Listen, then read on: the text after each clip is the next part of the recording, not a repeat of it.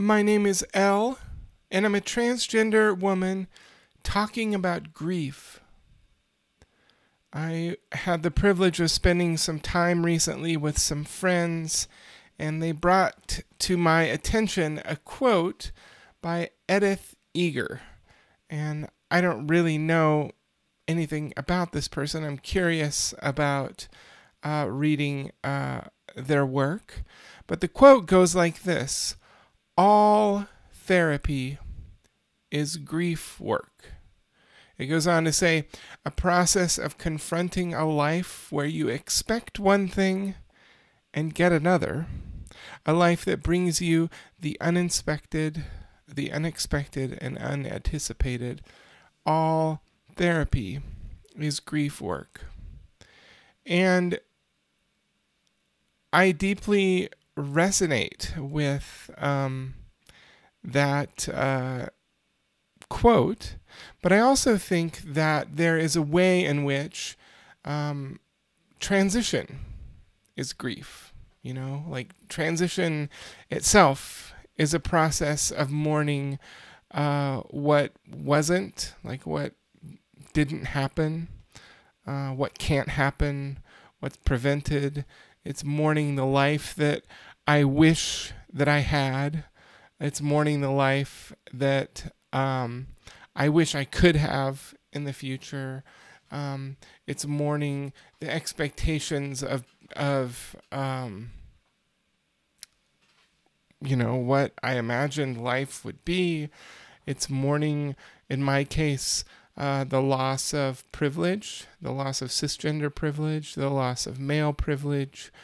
Um, it's uh, been a massive amount of grief, and so I wanted to talk a little bit about grief, um, talk about some of the ways in which um, transition for me has been a process of grief, and how um, perhaps, I mean, I don't really know uh, other than like kind of a vague theory, but you know, I wonder if for some folks, um, they're um, not able to grieve well as they go through transition, and so pick up different unhelpful coping mechanisms, um, as people do with grief in general. You know, unless we're able to do it well, we pick up all kinds of coping me- mechanisms. Um, so I, yeah, I wanted to reflect on a, on that a little bit, and also um, uh, reflecting on uh, some of my experiences with grief over the course of my life, and how transition as grief has been the same or different. Um, yeah. Um, so before I get into that, though, I just wanted to say uh, thanks for coming along the journey with me. Thanks for joining. Um, this uh, program has been going weekly ever since last summer, and my intent is to continue doing that every week. Um, I do feel like it might be a little bit uh, ambitious to put out these video versions of the show. I'm not sure. You can let me know what you think.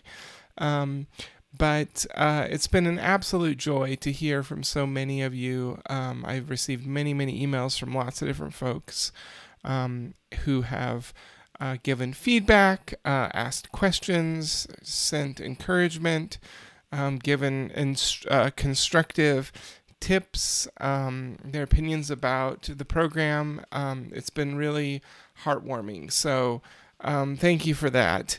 And I guess I, um, yeah, I just want to say thank you for tuning in. Um, there's several hundred of us who are here every single week, and um, it's it's really an honor to be with you. And uh, so, thanks for for reaching out, for looking me up, for um, sharing if you're able to do that. Uh, I know many of you are you know, kind of in the process of, of self questioning and you're closeted, or maybe you're not even sure the answer to some of those questions about whether or not uh, you're trans. But um, yeah, I, I appreciate it, and and also um, I really value and appreciate your um, ratings and review for the show, whether that's on Spotify or on Apple Podcasts, um, or even your comments and likes on YouTube. um, especially since I'm putting forth the effort to get it out there. I appreciate that uh, that assistance uh, by the way of um, uh, yeah giving me your uh, input. So uh, back to our topic for today's program.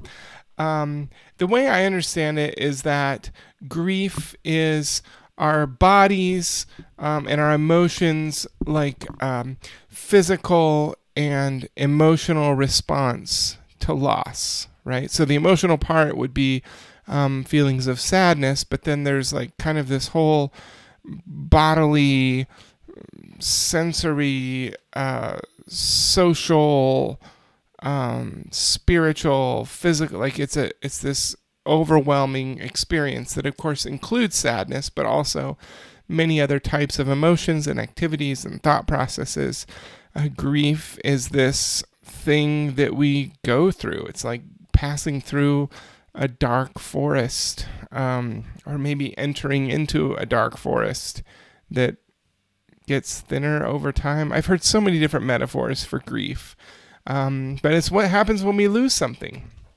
And, you know, those losses can be um, quite literal. Um, I uh, experienced a house fire as a child uh, or as a, a very, very young adult or teenager. Um, and in that fire, our home and all our possessions were lost, but also my brother. Um, and the most profound and deeply cutting loss that I've been through uh, in my life. But uh, that's not the only one. I've been through many, many others, including losing friends and other family members uh, to death. Um, I've experienced uh, loss by way of um, my uh, parents were divorced when I was an infant. Um, and so that was a, a, different kind of loss, a, a loss of a certain type of family, a loss of the regular present presence of my other parent. Um, that parent uh, was my dad, and he was uh, went through his own process of addiction, which created more losses for me and for him and for our whole family. Um, but even thinking back generationally, you know, recently I was thinking about how, uh, you know, my dad was adopted by my grandparents, uh, which is a beautiful gift. And at the same time, um, not being able to have a relationship with that, you know, wider family, that adopted family, is a loss. Um, I I actually have become connected. It's funny through one of those DNA, you know, those DNA family tree things you can take. Um, I actually showed up on some people's family tree who were not expecting me to be there, and they reached out and they're like, "Hey, you're my first cousin twice removed," or I don't know, whatever random thing, and I was like, "Yeah, actually." Um, yeah, my dad is your grandfather's child, and we're cousins, and um, yeah, sorry, surprise. um, and like it was really interesting because that extended family, I think, ha you know has some wealth. Um, the my my dad's biological father had you know some degree of notoriety and and money, and you know in the 1950s, like having a child out of wedlock was not becoming for someone who was in his social class, and so my dad had to disappear. Uh, which is kind of how the story began. And so there's a lot of people in that extended family who are still living who knew my biological grandfather, um, who like don't believe this story. And if, despite the fact that we're in their family tree according to our DNA, it's like kind of hysterical. Um, but you know that's another loss. So there, there's layers and layers of losses. We can have losses of relationships. We can have losses, of course, of like physical objects or items. You know, like a home. Um, we can have losses that are associated with you know title or reputation or uh, we can even have losses that are associated with mindsets or beliefs or things we think about the world or expectations. It's like there are many different things that we grieve. And essentially, kind of like Edith Eger said, you know, that like life is this constant process of confronting reality as compared to expectations. We wanted one thing, we felt like we were promised one thing, we expected one thing, and yet something else uh, comes to us, something else comes our way. And, you know, I, I think that, um, you know, the, the process of grief is not necessarily to like pretend like there wasn't a loss uh, grief is not to like minimize the loss or to make it seem like it wasn't a big deal. Um, grief is not like necessarily even like getting getting over it per se or not feeling sad anymore or not having any of the negative thoughts or whatever that may go along with it. I don't think that that's necessarily the process of grief either. Uh, grief, I in my experience, is a process of change. It's a process of having a new mind and a new perspective about our lives. Uh, grief is about um, accurate, uh, accurate expression of emotion. Uh, grief is about effective, helpful coping mechanisms for uh, the feelings that we're having. Grief is about acceptance. Um, and uh, grief is, you know, at its best, grief leads us um, in sort of a new sense of embodied being, you know, a, a new sense of of holiness or wholeness, right? Um, it leaves us as a new kind of person. Um, and uh, like at its best, you know, and and a lot of times uh, when we're going through grief, it's really hard to believe that that's true. Um, and that's part of why it's so dark. And in fact, you know, telling someone that they're going to get through grief and that they're going to come out the other side, uh, you know, a more whole and holy person, and that they're going to be a better person for it, like that kind of message actually isn't very helpful and actually can be really hurtful or traumatic. And so it's not really typically a message that I tell people who are going through grief. It's only something I think that you can like discover on the other side of grief. Um, and that certainly has been the case for me throughout my life and the many different types of grief that I've been through. Um, and especially uh, for the grief that is uh, transition. You know, um, I think that one of the things that kept me from choosing to go through transition for so many years was because I think I intuitively or maybe even very very explicitly knew um, the losses that would come my way.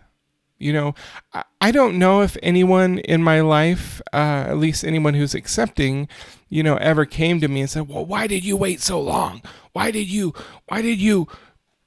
Why wouldn't why didn't you tell us I don't know if if I I don't think that anyone was, was really that rude or you know callous to actually say that, but it's a thought that definitely came to my mind.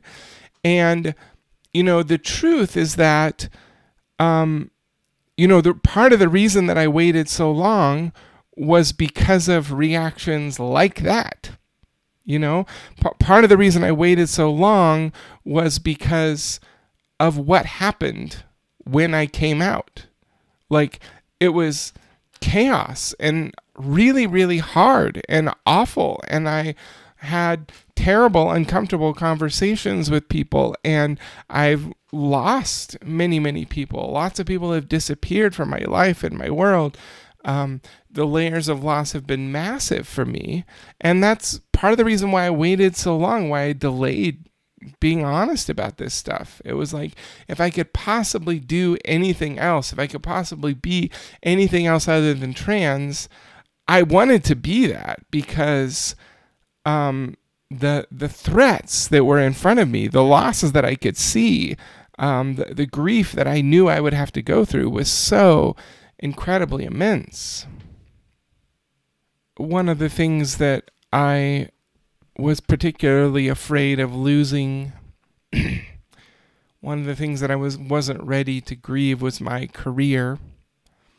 I, I was a pastor um, before I transitioned, and and I know if you listen to the show before, you know that I'm currently in therapy school and working to get my second master's degree so that I can be a licensed um, clinical um, couple and family therapist here in California, which will be a beautiful thing. I'm getting to practice right now is as a student in my um, clinical practicum um, that's ongoing. But, um, you know, I was a pastor for all those years and and for me being a pastor was it was a calling it was something that was in my heart and in my soul and and in many ways that calling is still with me you know I, I still identify as a pastor at least insofar as my life is here to guide people into inclusion, to welcome people to the table of grace, to make sure that they know that they're loved and wanted and enough. And um, I'm doing that now and will in the future do that through a different type of vocation. But in terms of like my soul and my sense of calling, it's still there, you know?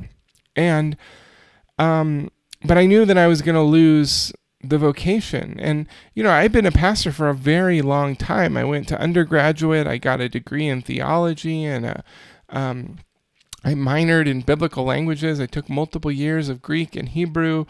Um, I was a Greek, uh, an ancient Greek tutor for a couple of years for the Greek professor. I really loved Greek. I really got into it. Um, and I pastored in my first church in central Washington. And then I was at my home church in Walla Walla for 10 years um, and got to do all kinds of stuff in that home church. was a big church, you know, several thousand members and great, big, huge auditorium. We had amazing music, and I got to be involved in planning the services, and I did all kinds of creative, you know, like graphic design kind of work. And it was really fun. I really enjoyed the team um, and a lot of the different people that I got to work with.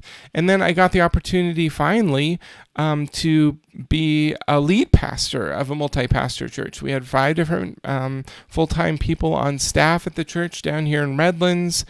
And they hired me and paid for us to move from Washington. And, you know, it was amazing. It was like I was finally um, you know, I wouldn't say that I was like at the pinnacle, but I was at the peak of my career and I was getting to do what I loved the most, which was preach, you know, and I had a I had a little podcast that I had made and I got to speak every single week and write sermons and create and I got to, you know, get paid to like show up at kids basketball games from the school or you know go to the hospital or you know see people or whatever it happens to be like that was my life and it was really wonderful.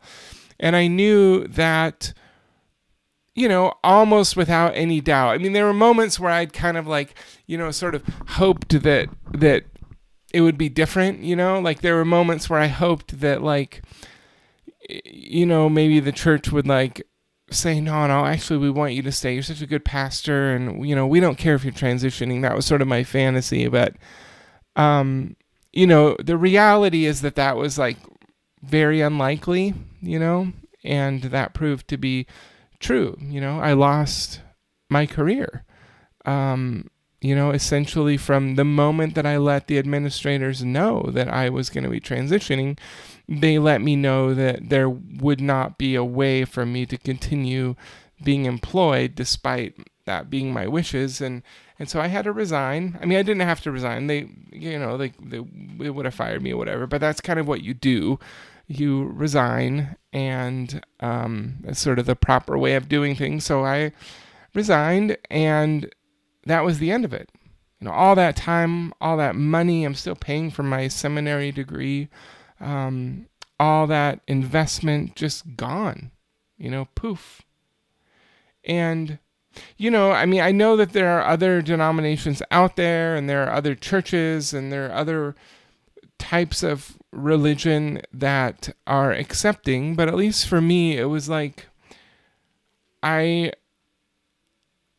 I didn't have the stomach to like roll the dice again You know, I didn't I didn't want to invest another 20 years in something that um, could disappear like that. And now, I mean, I suppose that like psychotherapy could change in such a way that therapists are, are obsolete and no longer needed. And I mean, I guess I'm running that risk. That's a possibility going forward. But I kind of, I feel like it's probably unlikely that that will happen, at least in my lifetime.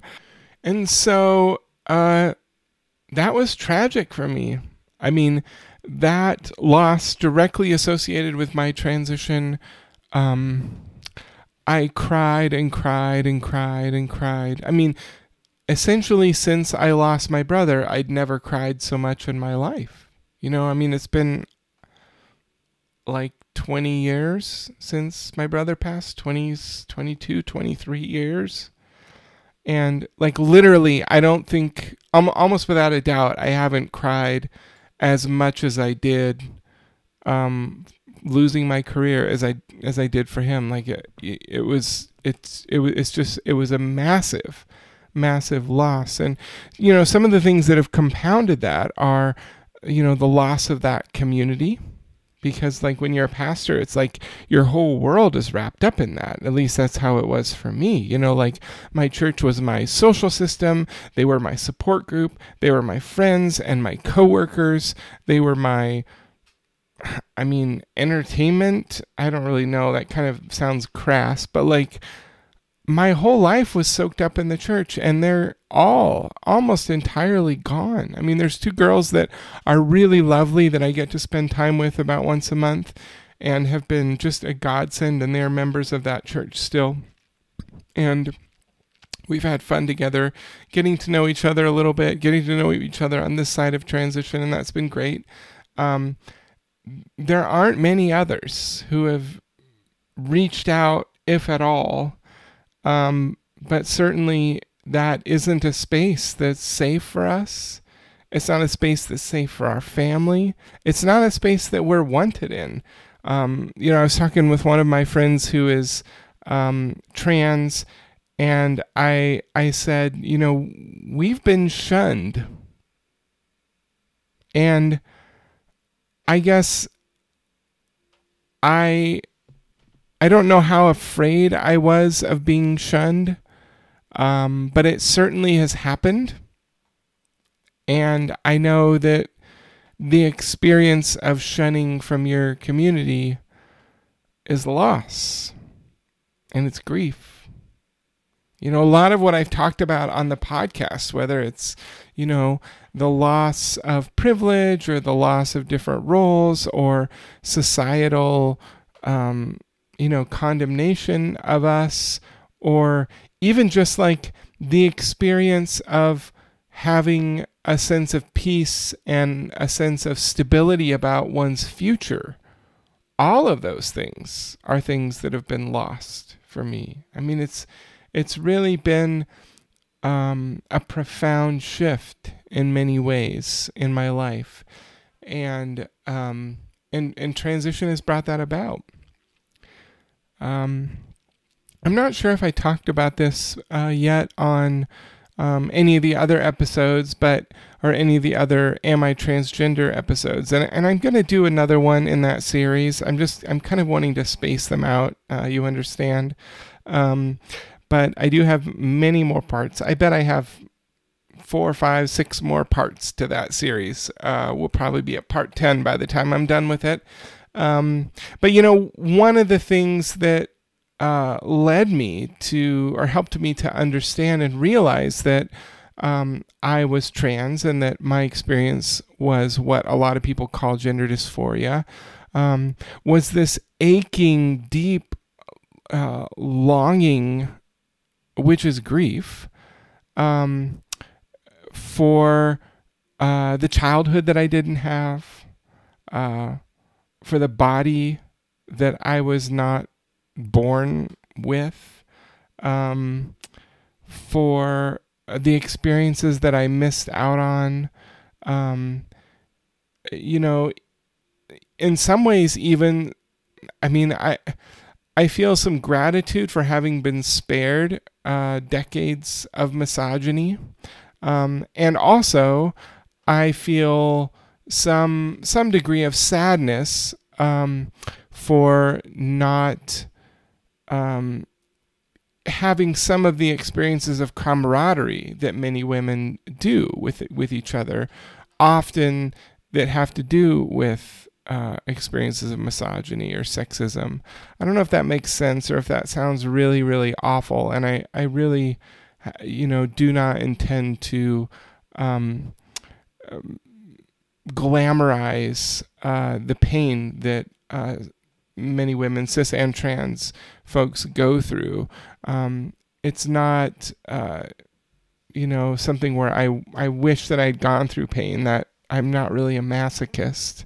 Um, but I also think that there's a certain amount of community that is built around shared suffering, and I didn't go through a lot of that suffering, which is uh, you know, a relief in its own, but also it's like I, you know, I'm on the outside, and that's just the reality. I, I do have a different set of suffering that I've gone through, some of which I'm talking about here. Um, but the camaraderie that that creates is like more with other trans folks, which itself is really it's wonderful. Um, but it's not necessarily like what my soul thinks it wants and needs, uh, which I guess kind of goes back to that stuff that Edith Eger says, you know, where this where grief it comes up at the intersection of expectations and reality.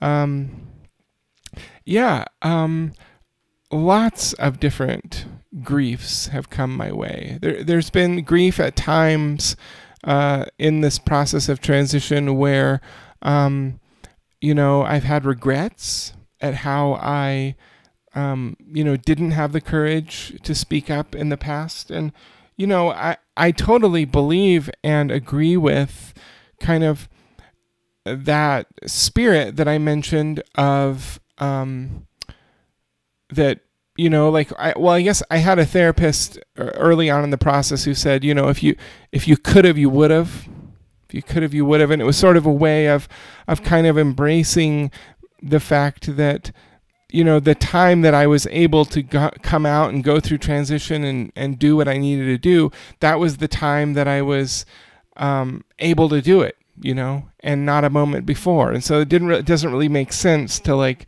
be racked in like guilt or in, you know, self loathing or even necessarily a whole bunch of sadness about it because it's happened at the time it's supposed to happen. But yet, you know, sorting out those feelings and coming to that conclusion, if I could have, I would have, um, that is what grief looks and feels like. You know, I've talked many times on the show about that transition ceremony that I created. And in a lot of ways, that was, um, you know, a ritual of grief in fact, we had a whole section that involved ashes, and there were ashes that were sprinkled, and it was ashes. The ashes were actually created from um, some uh, documents and some clothing, um, or shall I say, some textiles and some papers um, that uh, held significance for me in my previous part of life. And I burned them one night. I spent several hours out burning and creating this pile of ashes that was later used in the ceremony. Um, and part of the reason for that was was that it was a recognition that this this ceremony held weight as an activity of grief, and that I was laying to rest some some of those old things. Some of them were those expectations, and some of it was like, uh, you know, kind of a, a recognition and a process of stepping into what would be next. And, um, you know, it's, it was really, really powerful.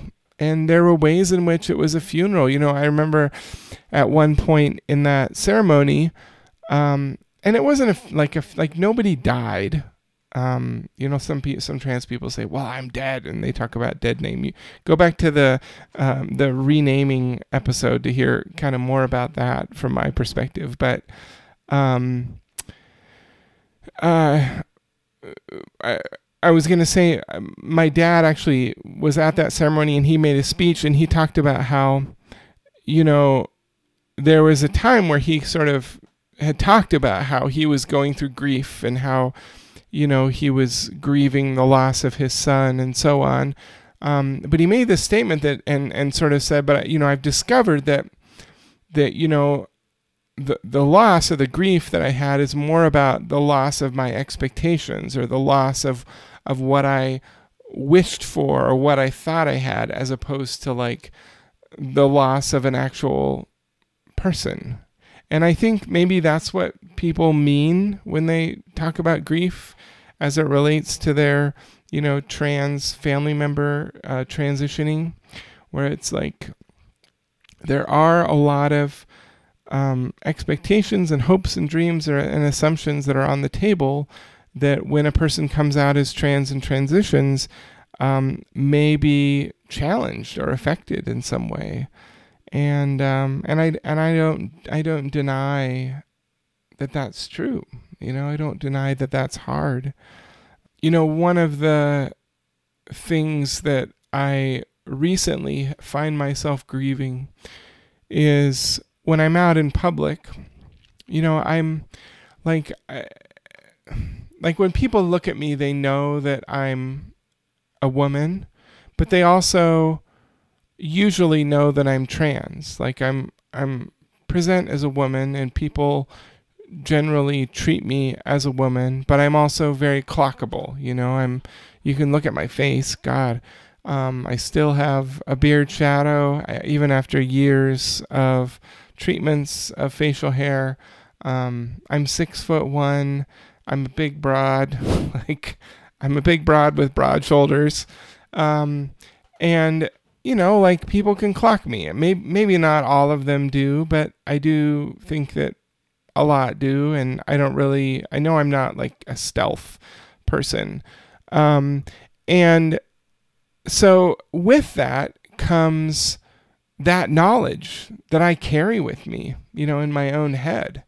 And when I'm out in public walking around, like today we were we went to the mall to return some stuff and you know, I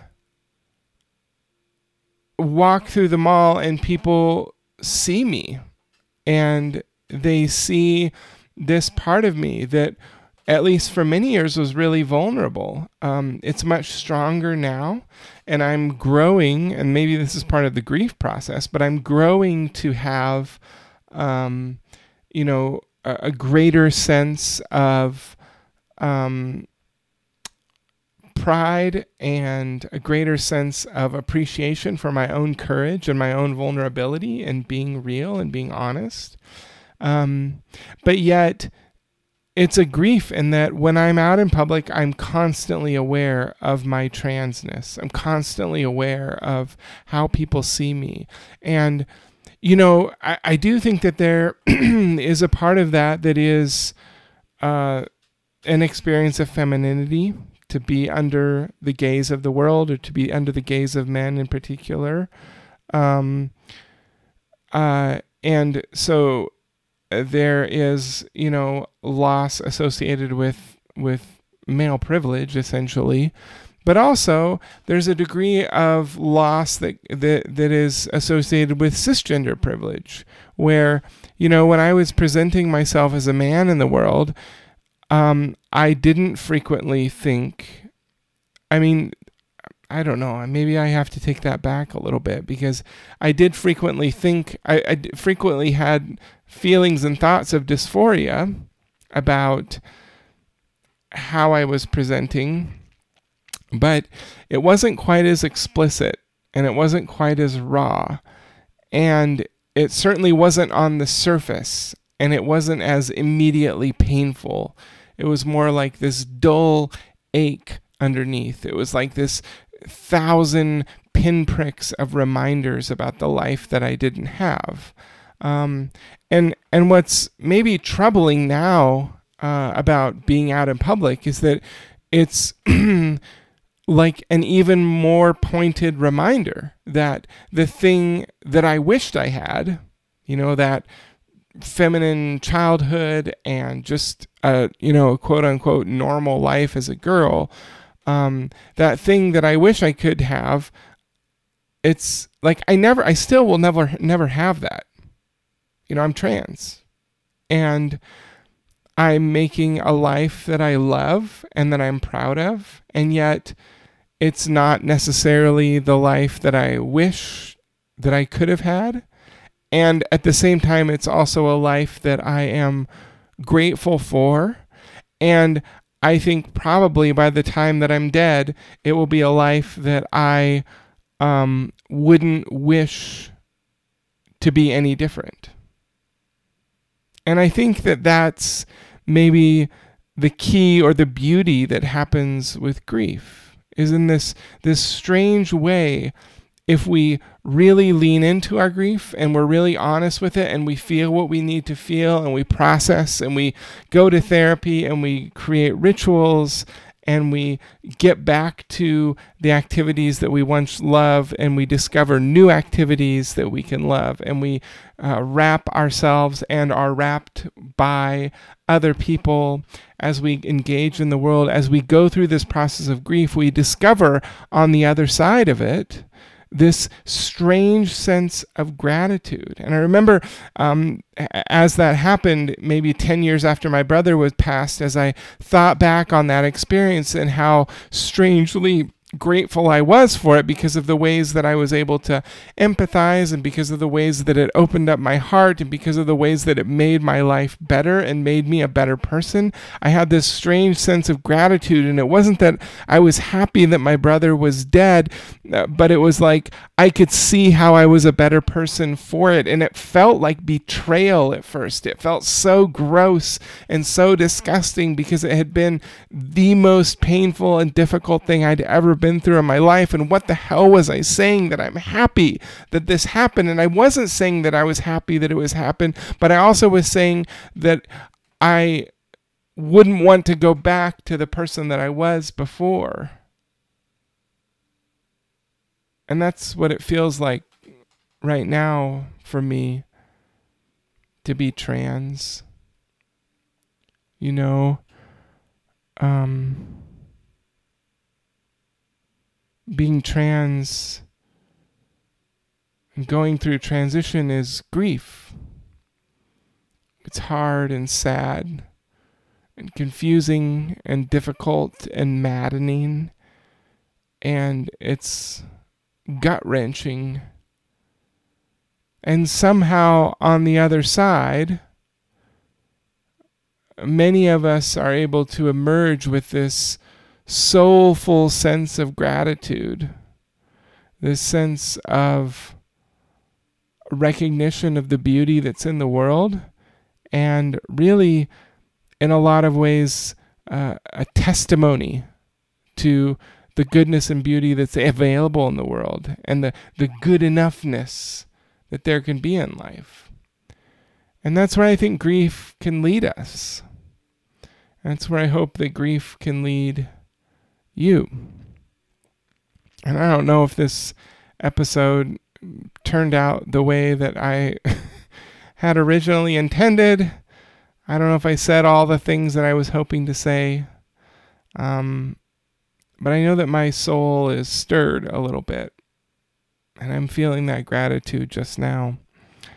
Hope you're okay. Hope you're hanging in there. And whether you are grieving a process of transition or some other change or some other pain in your life, I just hope that you stick with it and that you keep going through those woods and that you keep trusting that the trees will thin out and that the light will break through. Thanks so much for joining me on this program. My name is Elle and I'm a transgender woman talking.